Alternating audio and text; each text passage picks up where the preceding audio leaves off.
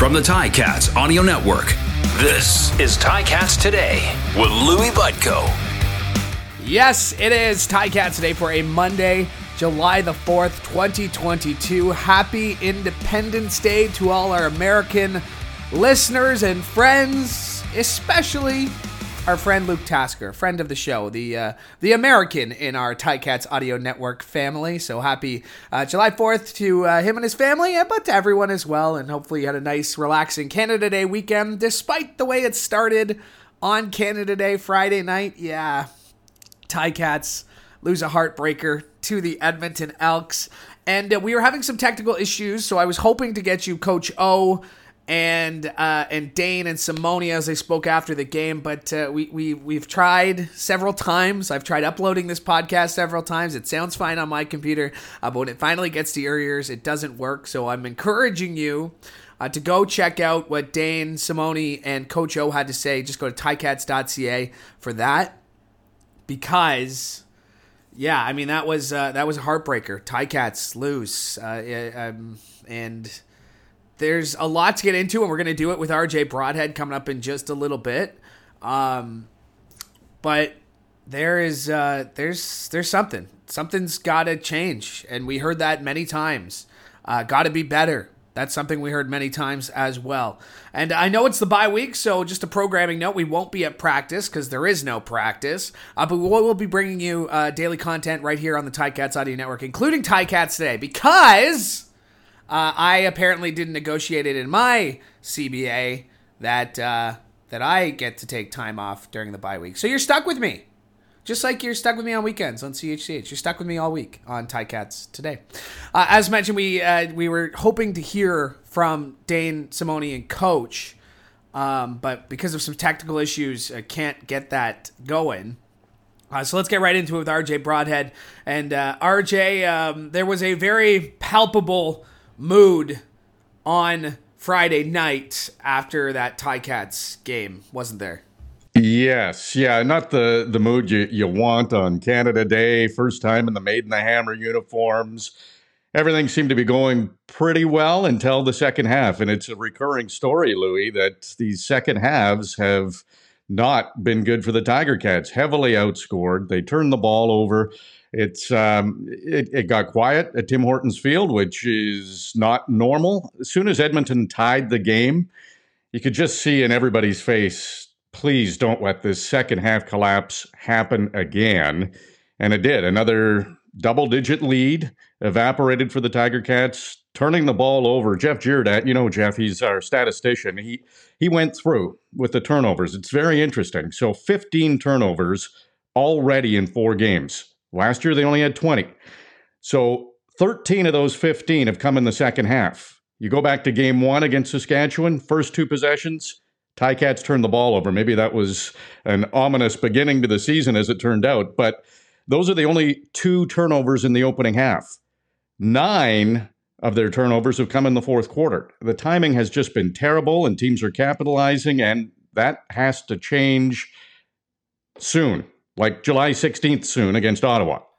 Yeah, we were talking about it with Coach last week. You know, we asked him, you know, are these turnovers that your receivers should be making? Are they, you know, passes that maybe Dane shouldn't be throwing? And you know, he kind of just shrugged his shoulders and said, there's a lot of bad luck involved in these turnovers. But it's one of those things where bad luck manifests more bad luck, because that's what it really feels like, where it's just a series of breaks that the Ticats don't have go their way, and then the proverbial wheels fall off the bus. Yeah, you're right. And I was with you talking to Coach O about that. And another thing he said is you work hard, you do the right things, and those breaks will turn around. Well, they didn't in the last game. Edmonton had 29 points. 17 of those came off turnovers. And I did a couple of calculations. 44% of the points, so close to half of the points that the Tiger Cats have allowed this season, have come off of turnovers. It was a story at the start of 2021. They cleaned it up. They wound up with the fewest turnovers all season, but they had 9 interceptions in 14 games last year. They have 8 interceptions already, and yeah, they're getting some bad bounces. Balls are going right off a receiver to a defensive player and turns into an easy interception. But Those balls have to be caught. They just can't turn the ball over. That's I mean, it comes down to that, and it has to change. I know it's frustrating for the coaches, the players. We know the players, Louis. They're all pros, and they don't want to make those mistakes, and they want to bounce back. And maybe sometimes they're doing too much, trying to get yards after the catch before they secure that football. Anyway, it's we've talked about this for 4 games. It has to change immediately. Yeah, and we heard it from Coach. We heard it from Dane. We heard it from Simone after the game, too. They know that something's got to give. Dane mentioned he's never been 0-4 in his life, in any sport that he's ever played. And you know, you and Coach have something in common. You both like to look at the seasons into thirds. And again, I was there when you asked him that question. He said, yeah, absolutely. So, like, let's look at this. Let's take a step back. You know, big picture, the Ticats played 4 games against the West to start the season. 2 of those games on the road in very difficult places to play in Saskatchewan and Winnipeg. You win those games, it's bonus. You probably expected to win the game against Edmonton and expected to win the game against Calgary.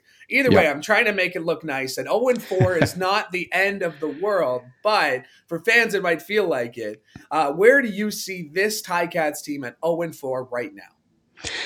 You know, Louis, it's funny because going into that Edmonton game, I had zero concern at all, but I felt that was a game that the Tiger Cats should win. Edmonton was also winless. They had a rookie quarterback, and congratulations to Trey Ford from Niagara Falls, University of Waterloo. He played solid, but going into that game, he had 1 completion in the CFL for 8 yards. So I really thought that this is a game that's ripe for the pickings for the Tiger Cats.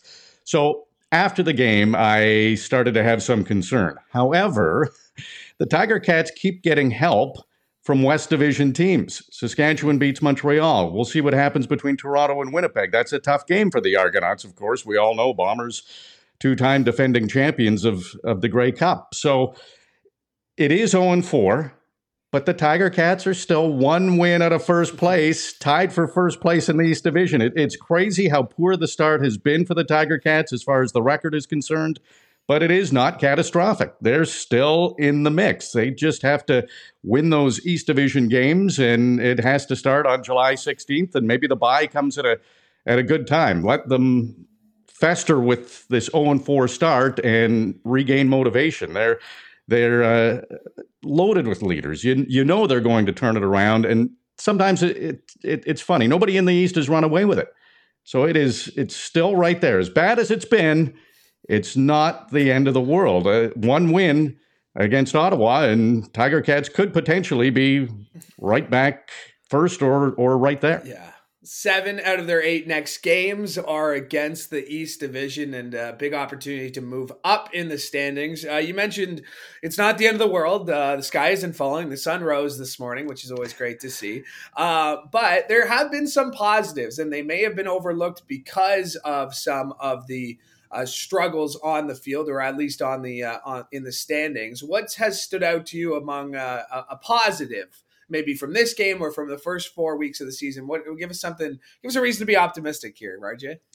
For sure, and it's funny how we just always tend to look at negatives, but you're right. There have been a lot of positives. Lawrence Woods really stands out to me. He's become one of the return threats in the CFL. That was a great 72-yard kickoff return for a touchdown.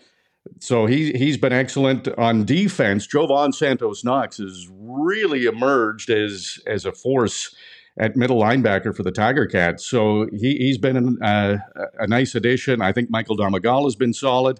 The defense has been good. The special teams has been good. Simon Larrier's come in, punting, and of course, so many great special teams players on the Tiger Cats. Really, the other teams haven't had any significant returns. So those 2 aspects of the football have been very good. Statistically on offense, Dane has put up some good passing numbers. It's just timely turnovers that can't happen. That has to change. Tim White, he's been fun to watch. Last 3 games, he's been their leading receiver. Stephen Dunbar looks like he's going to be a touchdown machine, a big target for Dane Evans in the end zone. I would like to see Braylon Addison targeted a little bit more and being more of the offense. However, we know he was banged up. He was a game-time decision before the Winnipeg game, so he might not have been at 100% in the past two games. Maybe this bye week gives him a little opportunity to get back closer to 100%, and maybe he will be used a little more, but I would like to see that. But to me, the defense and the special teams has been great.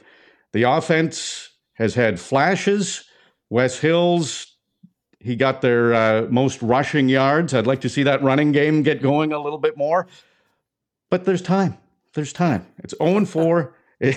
They can do it. But that, to answer your question, I'm special teams and defense. You can't really criticize what they've done.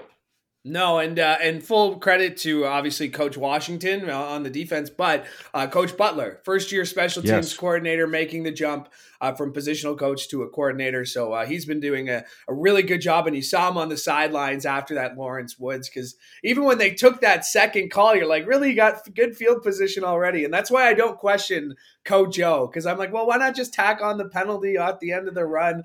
Because he knew that Lawrence Woods III was going to take it back 70 yards for an unreal touchdown. Before we let you go, RJ, how are you spending your bye week? I'm actually going back to my home province of Saskatchewan. I haven't seen my dad in almost 3 years because of COVID. So I'm going to get back. I'm actually emceeing an event in Melville, Saskatchewan, for the Melville Millionaires of the Saskatchewan Junior Hockey League. Their head coach and general manager, I used to call games for the Kindersley Clippers, and he used to coach there. So he's wrangled me up to head back and see some familiar faces, but it's a good fundraiser for the team. So I'm doing a little traveling, and I'll wear the Tiger Cats gear. I'll be very brave walking into Saskatchewan wearing that, but I'll say the same things. It's 0-4, but hey, it's the East Division. I looked at my watch there because you probably have to be at the airport. If your flight leaves tomorrow, you'll probably have to be there in about an hour or so. I know at CHCH, we've been talking all weekend about the delays at the airport. So good luck, sir. I don't envy you at all choosing or getting to do – well, I do envy you getting to go somewhere. But going to the airport is not on the list of things I want to do this week. But I hear you. RJ, it's always great to get your perspective on the game. Thank you for doing this. Anytime, Louis. My thanks to RJ Broadhead for joining me today, and my thanks to you as well, because we could not do the show without your support, and we appreciate it. And make sure you comment or leave a review or like us or subscribe if you don't, or send us to a friend. That would be fun too. If you know somebody who likes the Ticats and you enjoy what you're listening to, pass it along, because we do the show for you, but we do it for all Ticats fans. That's why it's called Ticats Today. And speaking of Ticats Today, we're here all week despite the bye week, but make sure you check back throughout the week for special content as we get a break from the players, or I guess more fittingly, the players get a break from us. We're back tomorrow right here on the Ticats Audio Network. I'm Louis Budko, hoping you have a great day. Ticats Today can be heard every weekday, and we would like to hear from you. Email us at gameday@ticats.ca. Have a question or an opinion? We want to hear it. That's gameday@ticats.ca. Subscribe to the Ticats Audio Network on Spotify or wherever you get your podcasts.